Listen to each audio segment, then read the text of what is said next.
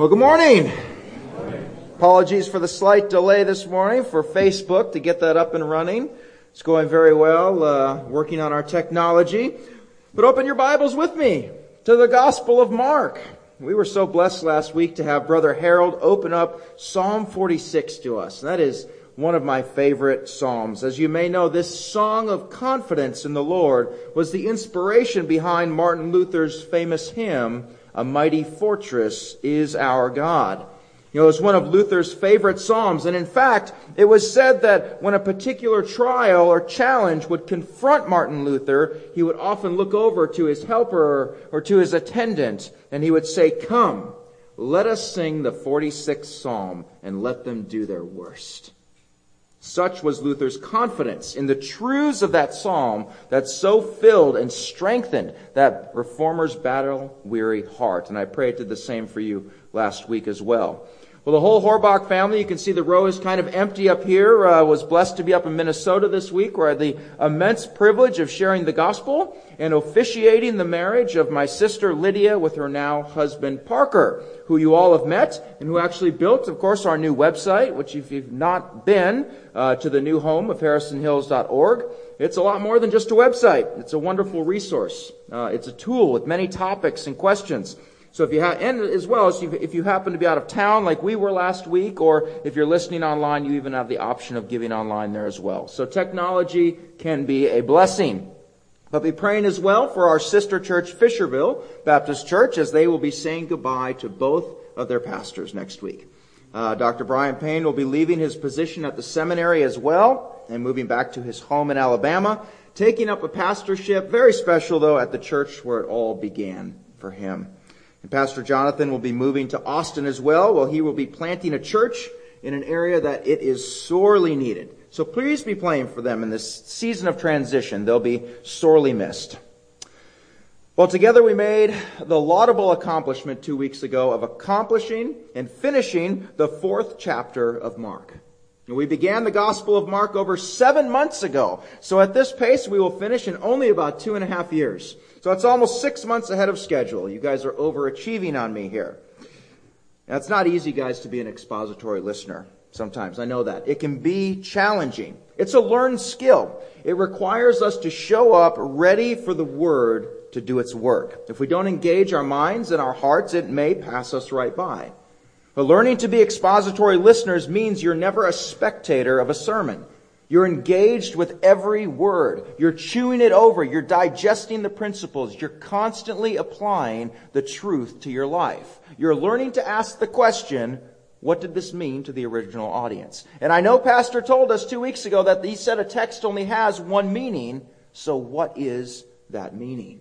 These are the questions. This is the disposition of the expository listener. And many of you are doing it already and you may not even realize it. You may notice when you sit down for your daily scripture reading, you tend to read slower.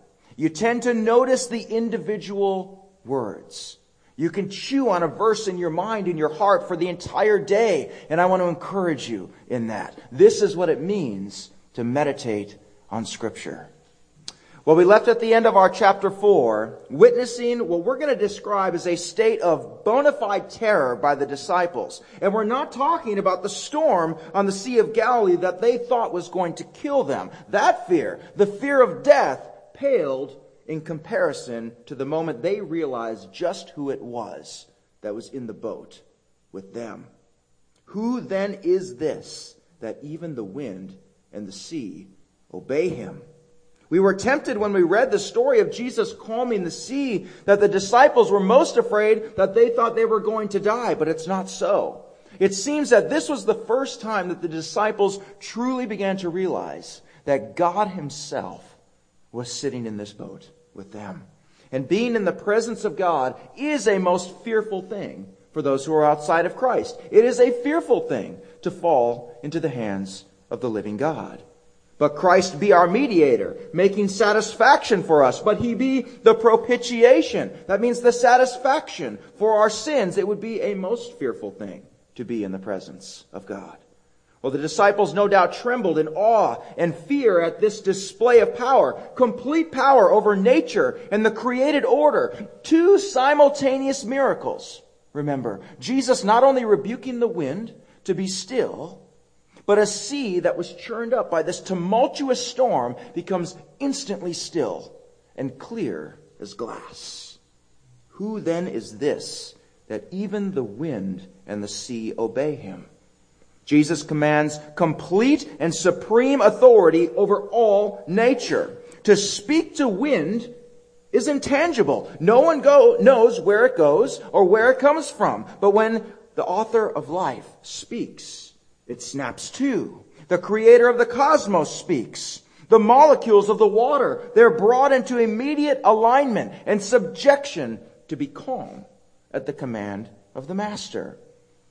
Now you would think that this would be a lot for these disciples to take in. Perhaps it was time for Jesus to give them a little break to digest what they just witnessed. But no such luck.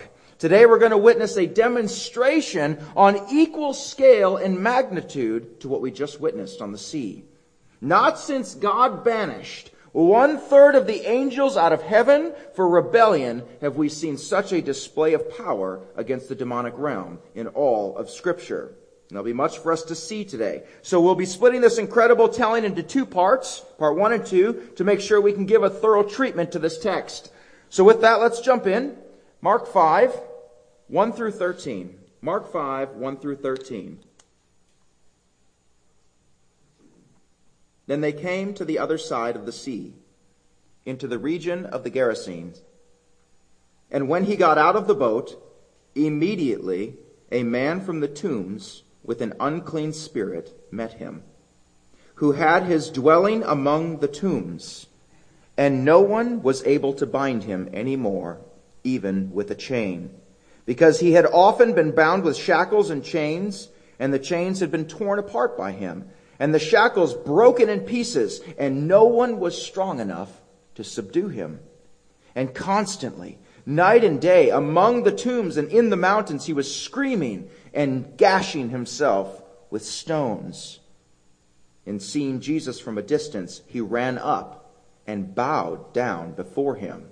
And crying out with a loud voice, he said, What do I have to do with you, Jesus, Son of the Most High God? I implore you by God, do not torment me. For he had been saying to him, Come out of the man, you unclean spirit. And he was asking him, What is your name? And he said to him, My name is Legion, for we are many. And he began pleading with him earnestly not to send them out of the region. Now there was a large herd of swine feeding nearby on the mountain. And the demons pleaded with him, saying, Send us into the swine so that we may enter them. And Jesus gave them permission. And coming out, the unclean spirits entered the swine, and the herd rushed down the steep bank into the sea, about 2,000 of them, and they were drowned in the sea. Let's pray. Heavenly Father, thank you for bringing us together once again to be hearers and doers of your word. As we approach yet another earthquake of a story, we ask that you bring home for us the meaning and show us more clearly who you are. In Jesus' name we pray. Amen. Well, if we can remember back about seven months ago when we began the Gospel of Mark, you may recall Mark being very clear at the outset of what his purpose for writing this Gospel was. Now, as a refresher, I'll read for you Mark 1, verse 1. How does it begin? The beginning of the gospel of Jesus Christ, the Son of God.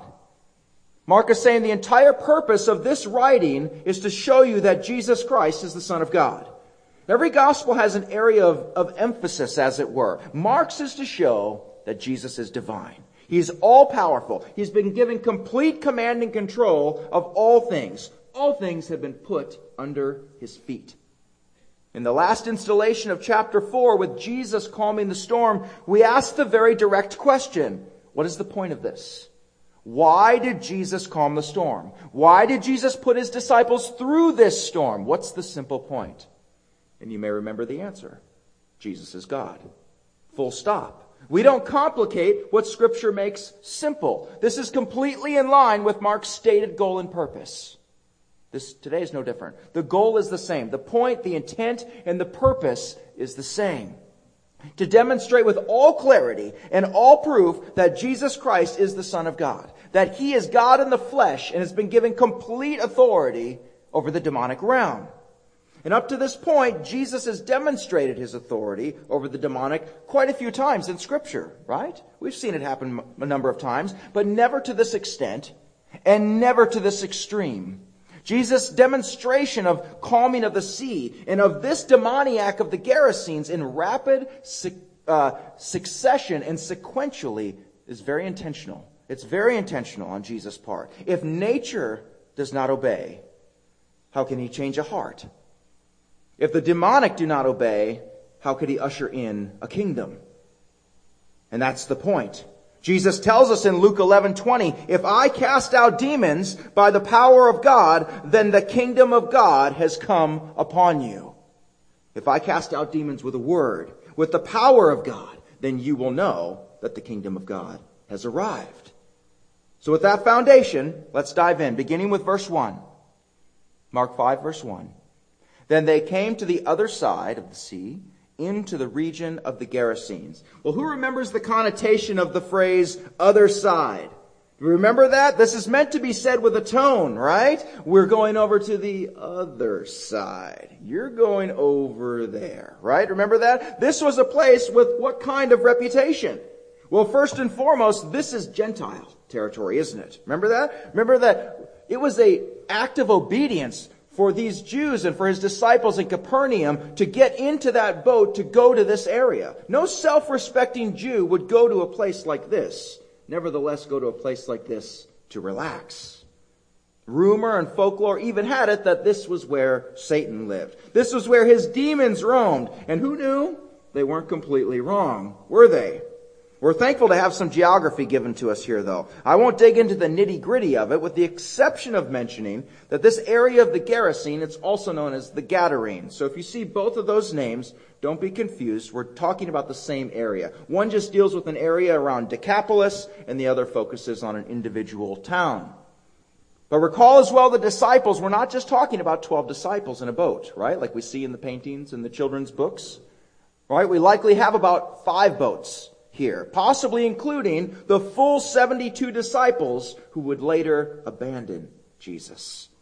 They've arrived after having fear upon fear upon fear of dying in the storm, fear of the one who was in the boat in that storm, and are no doubt now thinking they're going to get some quiet time in this largely desolate and rural Gentile area. But no such luck. It is about to be fear on top of fear on top of fear. Isn't it interesting how the Lord introduces fear into our lives to refine us? Well, what greets them as they arrive on the shoreline? Verse 2, Mark 5, verse 2. And when he got out of the boat, immediately a man from the tombs with an unclean spirit met him. Oh, there's a lot to see here. How soon after Jesus stepped out of the boat was he approached? Mark's favorite word. Immediately. My first question is, why? Why would this man choose to approach Jesus? Why would the devils choose to approach Jesus? Why not run away and hide? They knew who he was. Did the man have moments of lucidness and was drawn to Christ as we so often see in the Gospels? Short answer, I have no idea. I have no idea. We're not told why. Just that it happened. Now, it may be just as simple as demons desiring to be confrontational. Being a spiritual being doesn't necessarily mean superior intellect. He's described as a man from the tombs. Now, it should be noted that the other Gospels actually talk about two men here, but Mark chooses to focus on the main one, as the other one appeared to stay behind. He stayed back, but there's actually two of them. But being a man from the tombs, that tells us a great deal. Would this demoniac be a Jew or a Gentile? Well, we know he's a Gentile. Not just because we're in a Gentile area, but no Jew would be caught dead, no pun intended, around anything that could even come in contact with the dead. This man's banishment to the tombs rendered him permanently unclean according to Old Testament law. Any contact with the dead rendered you unclean for seven days. And he lived among the dead.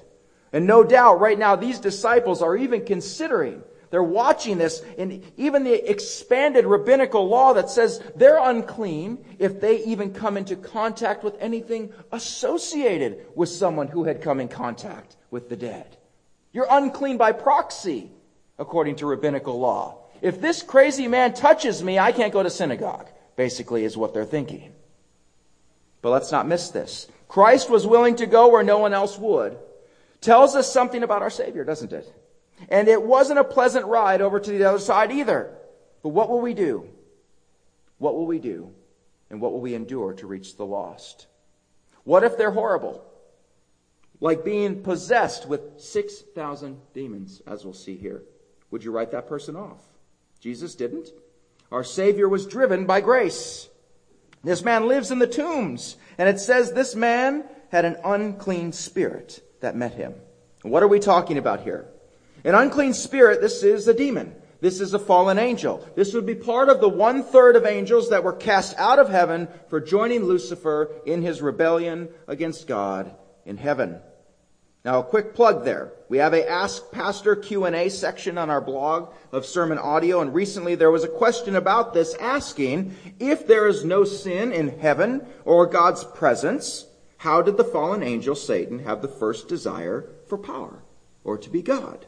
So if you're interested in the answer to that, you can go to sermon audio uh, page for Harrison Hills at the blog tab. You'll find it there. But and the box to submit those questions are out in the lobby actually too. They can remain anonymous. So our text says, with an unclean spirit. Now at this point, we have no indication of the number of demons. That will certainly change as the story develops. But right now, it just says an unclean spirit. The man is possessed by the demonic, by a fallen angel. Now we touched on the mechanics of this a bit in, in earlier sermons, so we won't do that again. But understand what we're seeing here. We are not seeing a man with a psychological issue, though that certainly does accompany this. Can accompany this. We're not seeing some sort of symbolic allegory. This is demon possession, pure and simple, or rather unpure and simple. It's real. Satan is real. He is not a symbol. He is a created being who is presently on the earth along with his fallen angels whose aim is to deceive and to distort and to fight against God wherever he can.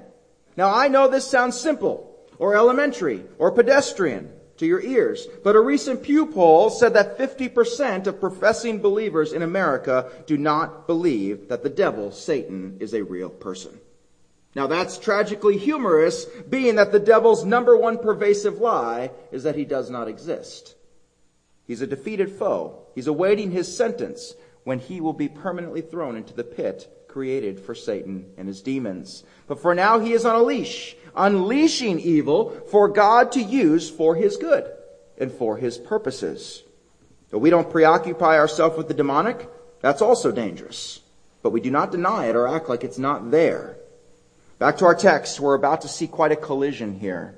Jesus has stepped out of the boat and is met by this possessed man.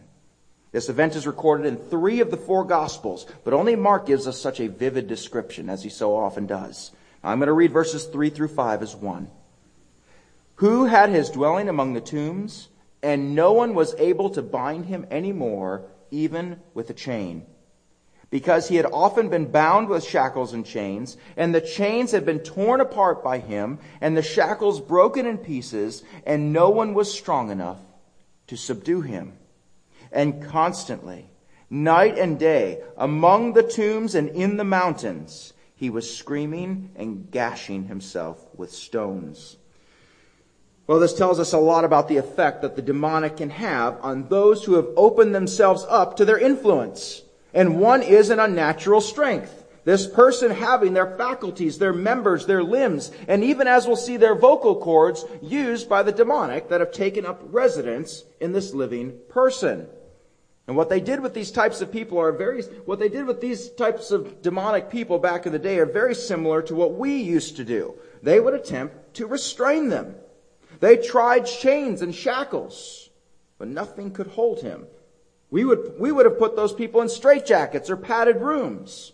That's what we did until we invented various different mind numbing drugs to put them into a comatose state.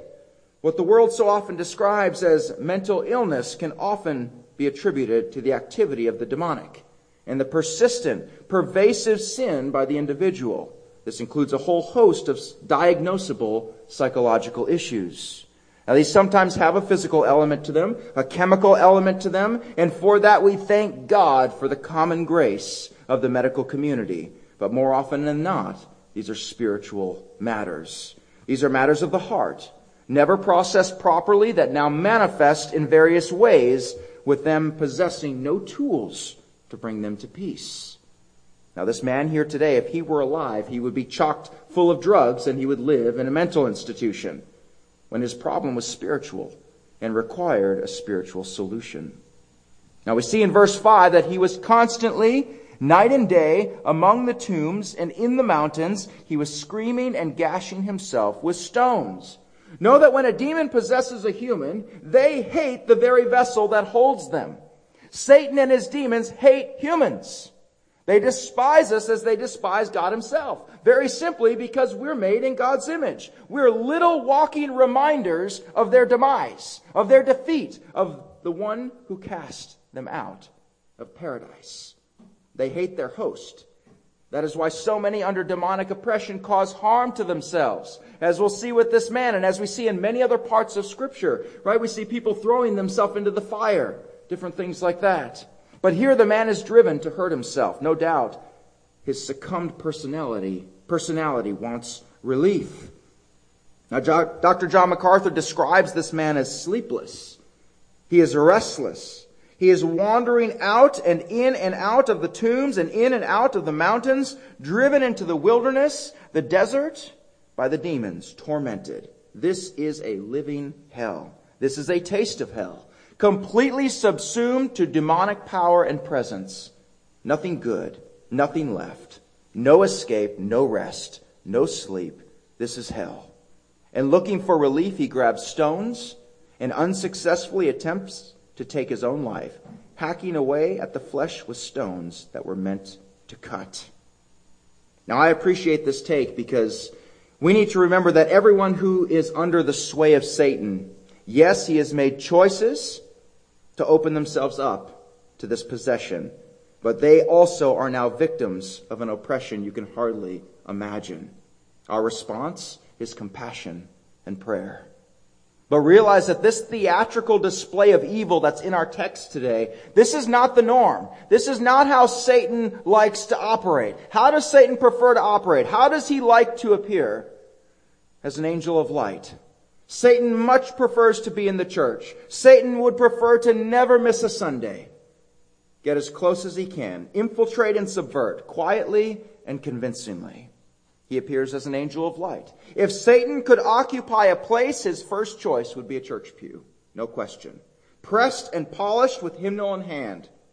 And half the time, where do we see demons in scripture? Where are they? They're in the synagogue. They're in church. This presentation here in our text is very unusual. It's very unusual. But what does this man do? Verse 6, Mark 5, verse 6. And seeing Jesus from a distance, he ran up and bowed down before him. Now these tombs are somewhat elevated over this area, so that when they were tying up their boats, so perhaps this demoniac was running down to do what they would normally do. Maybe from a distance, these demoniacs saw new victims coming in to be harassed. Perhaps they were rushing down to kill them until they got close. From a distance, he was running to victimize him, probably. We don't know. We don't know. What we do know is what he does when he gets there. He bows down before him. Who bows? The man? This, un, this is an unregenerate Gentile. He has no interest in bowing before anybody. This is the demon that forces his body to the ground in submission. They know who Jesus is. They know who God is. They know who the Holy Spirit is. They know that there's a hell and they know that they're going there. They also know that it is Jesus who will put them there. Demons have far, far better theology than most American evangelicals. The demons know what is true. I just saw the study. 50% of Christians in churches today in America do not know the basic tenets of the faith they, present, they, they profess but the demons do. So this man falls at the feet of Jesus. The word used here is proskuneo. It denotes prostrating oneself before a person to whom reverence or worship is due, even kissing his feet or the hem of his garment. When the demoniac meets divine, there's no negotiating. Every knee will bow and every tongue will confess that Jesus Christ is Lord to the glory of God the Father. And what does the demon say? Verse 7. Mark 5, verse 7. And crying out with a loud voice, he said, What do I have to do with you, Jesus? Son of the Most High God, I implore you by God, do not torment me. Son of the Most High God. This is Genesis 14 language. We've got some very accurate theology happening here. They are saying you are the most high. You are the sovereign. You are one in essence with God the Father. This title, this title for God is littered throughout the Old Testament. It was even said by Gabriel to Mary. There's no chance of mistaken identity here. The demon cries, What do I have to do with you? This basically means, Leave me alone. This is hostility. This is anger. Yet look how fast the demon goes from anger to negotiating. What a supreme irony that the tormentor is now asking to not be tormented. These demons knew that future judgment awaited them. If only America believed this. There's no challenge here to Jesus' authority. At this point, they can only cry out for mercy. That's all they can do. They know their future is to be thrown into the lake of fire and brimstone, where the beast and the false prophet are also, and they will be tormented day and night forever and ever. We see now in our text what we might call something of a parenthesis in English. Verses 8 and 9, I'll read them together. For he had been saying to him, Come out of the man, you unclean spirit. And he was asking him, What is your name? And he said to him, My name is Legion, for we are many. Can you see how that almost seems kind of uh, inserted in there? Somewhat like kind of out of out of uh, sequence for the story, and in some ways it is. It's somewhat of a parenthesis. But I want us to focus in on verse 9 here, because we're about to get a peek behind the curtain. Up to this point, we have no indication of the number of demons. It appears to all be singular, which may lead us to believe that this man is mostly just a split personality type of man with one demon causing the problem. So Jesus asks him his name, and we see what? The demon is under obligation to answer, and he says, My name is Legion, for we are many. Now here we should hear the sound of a record scratching to a halt if you were a Jewish exorcist or the like. This is not a name that the demons sat around thinking of, trying to come up with something cool and scary. This is descriptive. This changes the entire scene. The Greek term legion is a military term. It's borrowed from the Latin allegio, and it describes the largest troop unit in the Roman army, usually between 5,500 and 6,000 troops. Well, this speaks to the incredibly violent nature, the number and the power of the demonic force in this man. One theologian writes, quote, the demoniac is not a split personality. He is a shattered personality, equal to the number and force of a Roman legion occupying him, end quote. So we are immediately struck by the awesomeness of the number and the power of these demons. And perhaps we also start to see this man as Jesus saw him. This man was shattered. He was broken by over 5,000 demons, desiring nothing but to take his own life if given a, mom- if given a moment of sanity. We are struck by the awesome terror of it all, followed by a compassion on this man, which is exactly what Jesus would have saw. This gives us some perspective now when the demoniac is described as breaking chains and shackles. This was the raw force of a legion. Nothing, nobody could contain this man. For lack of a better term, he was superhuman. But this is not even a contest against the King of Kings. And the demons can do nothing but beg. Verse 10 and he began pleading with him earnestly not to send them out of the region. Now this is interesting. First thing I want us to notice, as you may have already picked up on, is the bouncing back and forth between the plural and the singular. Do you notice that? And he began pleading not to send them. We see that multiple times in our text, don't we? Showing us the in and out of the actual man versus the demons. There are parts of this conversation that are in part with the man and part with the demons. That's what this meant, is meant to convey. That's why we see the plural and the singular used back and forth through this entire text. But the immediate question here in verse 10 is, what is it about this region that they did not want to leave? Short answer, we don't know. I love asking questions that I don't know the answer to. We don't know, but we can make some educated guesses knowing what we know about the demonic realm and about how it operates. Demons are not omniscient. They're not all knowing. In fact, a lot of what they do and think reveals the corruption in their thinking and logic. And at this point, it's likely that the word about Jesus being on the scene was out. Jesus, Uh, demons speak. They communicate. They strategize with one another. Though we don't understand exactly how quickly they're able to speak or by what means geographically, we don't know, but we can discern that the demons felt safe in this area. Now, this area around Decapolis, the, the was obviously so dark and wicked that they desired to stay. It was no doubt steeped in idolatry. Being Gentile, it would have been steeped in every manner of sin. Now, verse 11 gives us some more insight into this very area. In fact, it actually tells us a lot. Verse 11 Now there was a large herd of swine feeding on the mountain. Now this strikes us as odd, even though it is a Gentile area. Okay, these were still unclean animals. And 2,000 pigs, which is the number we'll see elsewhere, that's a big herd. That's big. This was big time commercial. This was pork product likely used to feed all of the Roman garrisons in the area. So either way, our poor Jewish disciples, they're just being hit by one taboo after the other here. No wonder the folks on the other side of the lake weren't fans. Not only are you raising pork, but you're raising pork to feed our oppressors. We need to take in the totality of this scene though. One theologian writes, quote, thus Jesus meets a man with an unclean spirit living among unclean tombs, surrounded by people in unclean occupations in an unclean Gentile territory. We gotta take that all in. That's right where Jesus walks into. That's his scene.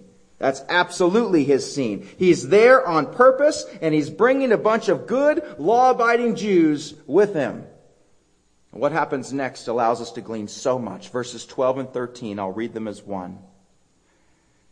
And the demons pleaded with him, saying, Send us into the swine so that we may enter them. And Jesus gave them permission. And coming out, the unclean spirits entered the swine, and the herd rushed down the steep bank into the sea, about 2,000 of them, and they were drowned in the sea. The demons know the gig is up. Jesus is here, and he has come to set at liberty the captives. Scripture says that Christ came for this purpose, to destroy the works of the devil. And we see a very unusual request by them, don't we? Send us into the swine so that we may enter them. What an unusual request. What do we make of that? The short answer is it's desperation. It's desperation. These demons look around and they saw the closest thing that would allow them to escape and to continue their escapade of destruction and mayhem. If not a person, we'll take animals. So can demons possess animals? I don't know if there's any cat lovers in here. I won't go there, but yes, they can. It appears the demonic require attachment to living bodies to give physical manifestation to their evil desires. So the mission is twofold for them. One, don't get thrown into the abyss, into the pit. And two, get into another living body so we can continue our mission. That's what they're thinking. Verse 13 now begins with something that elicits a question. And Jesus gave them permission. What gives with that? Did Jesus just compromise with a demon? Did Jesus just show some sort of empathy or compassion on these demons? That makes no sense. Why give them permission to do this? I mean, what an opportunity. What a chance to do away with almost potentially 6,000 demons in one shot. What's Jesus doing here? And the charismatics would have been binding them up and casting them into the pit like crazy. Yet what is this that Jesus is doing? And Jesus gave them permission.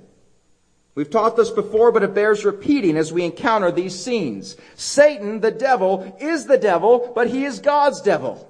And he is on an unbreakable leash. God controls the slack line.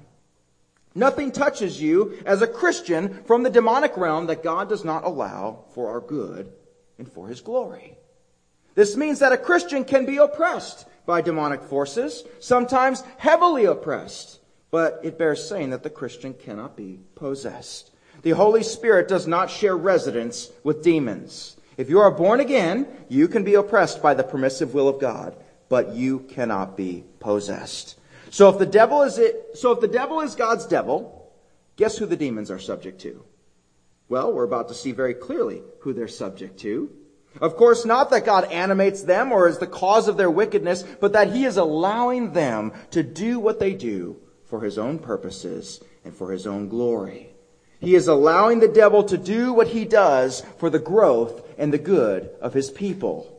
People ask why Jesus did not just take this opportunity to banish 6,000 demons right there. Why allow them to live on? Saints, God could in an instant bind up and cast into the pit every demon on the earth in the fraction of a second. Period. Jesus could have done the same right there. In a flash, in an instant, every demonic force, every principality, every power instantly into the pit. And he will. But the time is not yet. They still have a job to do, and God is going to use it for his purpose. You, Christian, resist the devil and he will flee from you. That's what you're commanded to do. Stop binding Satan. Those who do so have no idea what they're doing, nor do they find a command in scripture any, in, anywhere in scripture to do so. You would figure with all the folks binding him all the time in Jesus' name, you have to wonder how he keeps getting out. Not the way it works. God's devil God's demons. You resist the devil. Resist temptation. Seek shelter under the wing of the Almighty in prayer and supplication. Do not toy with the demonic. You're not binding them up and you're not sending them anywhere. Live a holy life. Submit yourself to God. Pray for his protection. Resist temptation. And the devil, his imps, and his minions will flee from you. They are powerless over your obedience to Christ and his word. God has all authority, and he fights on our behalf in these matters. His days are numbered, and soon he will be crushed permanently. Until then, Satan has a job to do. And so do we. Last part of verse 13.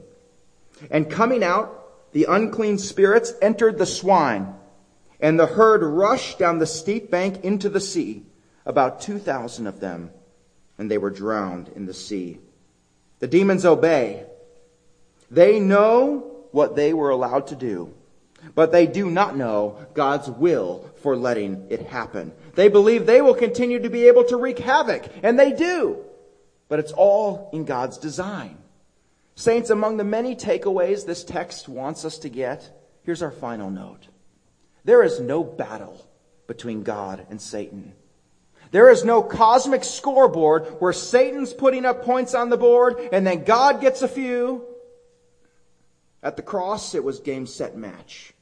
Satan is defeated. Past tense, present tense, and future tense. There is no epic battle coming to see who wins. Now there is a battle. There is a meeting at Megiddo, at Armageddon, but the outcome's already been decreed. Therefore rejoice, O heavens, and you who dwell in them.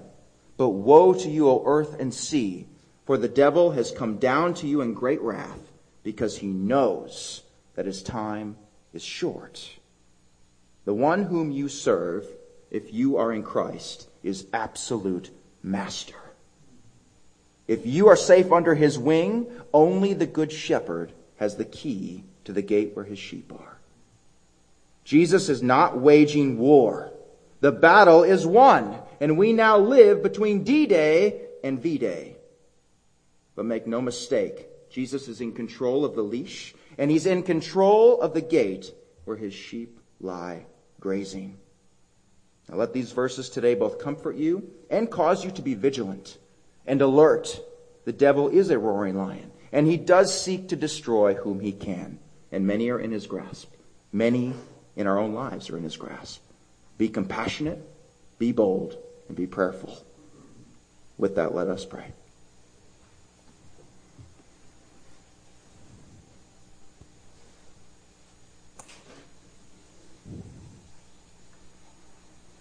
Most merciful Heavenly Father, these are difficult texts, Lord. These are subjects that, Lord, we would often uh, desire not to talk about, that we would just prefer to skip over. Lord, we thank you that it points to all that you are, in all of your majesty, and indeed in all of your power, that you have overcome the world, that you have defeated death and hell, that you have defeated the devil through your sacrifice, Lord, which we celebrate now. In Jesus' name, amen.